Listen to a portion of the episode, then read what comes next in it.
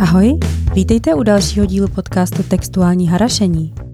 Dnes se podíváme na píseň Chelsea Dagger od skotské kapely The Fratellis. Kapelu tvoří John, Barry a Mince Fratelli. Nejedná se ovšem o bratry. Fratelli je pseudonym, který inspirovalo glasgowské fish and chips bistro jménem Fratelli, což znamená v italštině bratři. Chelsea Dagger vyšla na albu Costello Music v roce 2006 a pravděpodobně jste ji už někdy slyšeli, i když podle názvu ji třeba nepoznáváte. Píseň je totiž asi nejpoužívanější fotbalovou hymnou. Byla a stále je používána mnoha kluby jako znělka, když padne gól. Poprvé ji použil skotský tým Celtic, jehož jsou Fratellis fanoušky. Píseň se také hraje na stadionu Stamford Bridge, kde je domácí anglická Chelsea. Italský Juventus znělku používal víc než 8 let, během kterých akusticky doprovodila 500 kólů. Píseň se hraje ale i v hokeji, používají tým NHL Chicago Blackhawks. A mně přijde fascinující, že se píseň používala i v šipkových turnajích. Chelsea Dagger byla také slyšet v několika reklamách, například na KitKat a ve filmových upoutávkách, například k filmu Shrek. To je tedy celkem obstojné a diverzifikované portfolio, Myslím, že chlapci mají o pasivní příjem v podobě tantiemu postaráno. Dobře pro ně. Chelsea Dagger je pojmenována po uměleckém pseudonymu tehdejší přítelkyně frontmana Johna jménem Heather, která je dnes jeho manželkou. Heather se živila jako burleskní tanečnice s pseudonymem Chelsea Dagger. Tento pseudonym zvolila jako slovní hříčku na ikonickou Britney Spears. Chelsea také končí na i, jako Britney, a příjmení Dagger zachovává téma bodné zbraně, neboť Dagger znamená dýka a Spears kopí. Takže tady máme Britney kopí Chelsea dýka. Mimochodem v jednom rozhovoru John uvedl, že inspiraci pro to, aby se začal hudbou zabývat, mu poskytla kapela Pink Floyd, když mu jeho táta poradil, ať si jede s ním poslechnout. Od té doby prý John jasně věděl, že se chce v životě věnovat hudbě Pink Floyd jsem zmiňovala i v jiných dvou epizodách podcastu ve spojitosti s Kate Bush a s Beatles. To jen pro zajímavost, jak je ten hudební svět vlastně jeden malý svět. Nebo teda aspoň ten britský. Pro časopis The Guardian John uvedl, Žil jsem v tiché vesnici kousek od Glasgow. Nikoho jsem neznal. Necestoval jsem. Moc jsem vlastně nežil, takže tahle píseň byla můj pokus o alternativní realitu, o takové trošku pochybné podsvětí, kde jsem nikdy nebyl, plné lidí, které jsem nikdy nepoznal. Burlesky, gangstři, staří chlapi s mladýma holkama. Píseň má atmosféru nečestné, ilegální nalévárny za dob prohybice. Konec citace.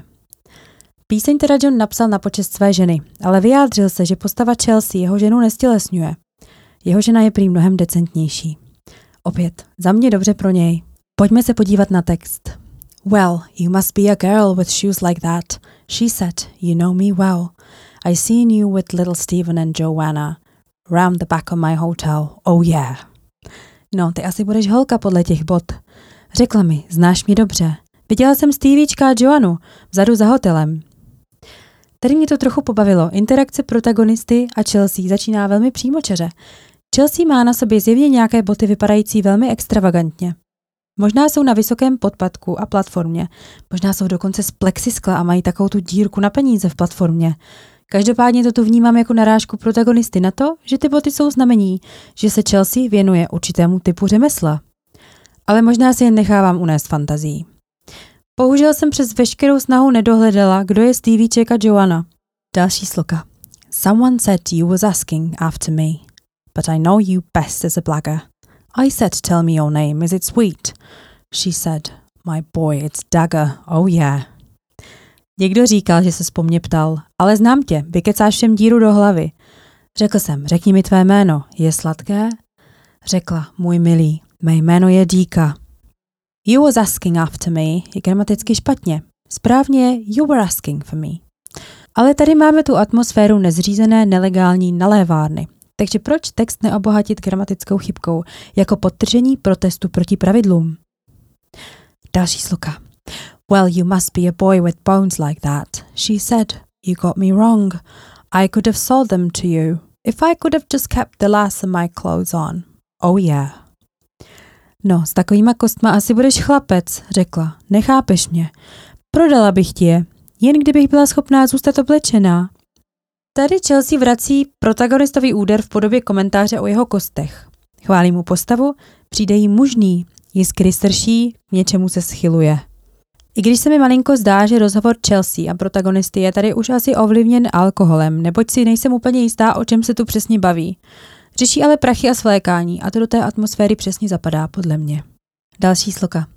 Call me up, take me down with you when you go.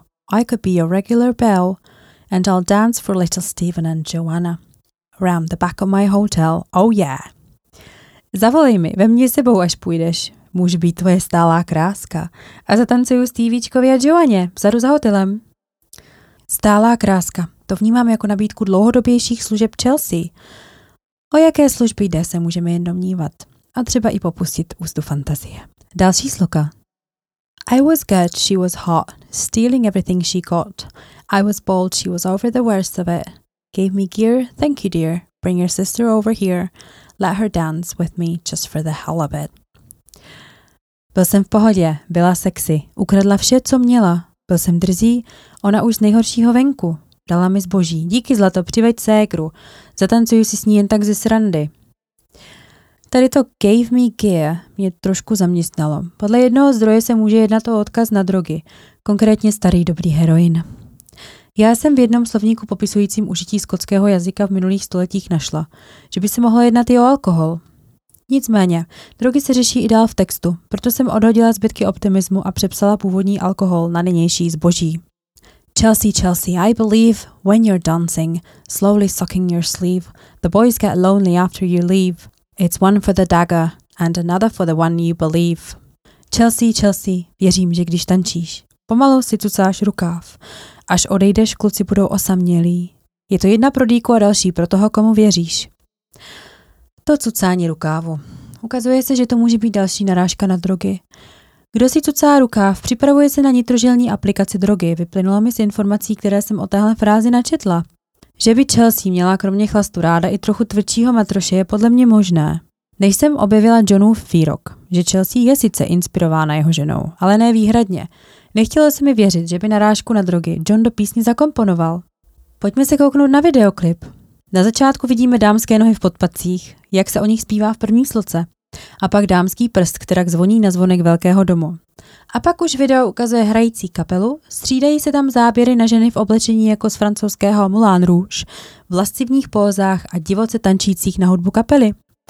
A to je vlastně vše, co se v klipu odehrává. Kluci zpívají, hrajou.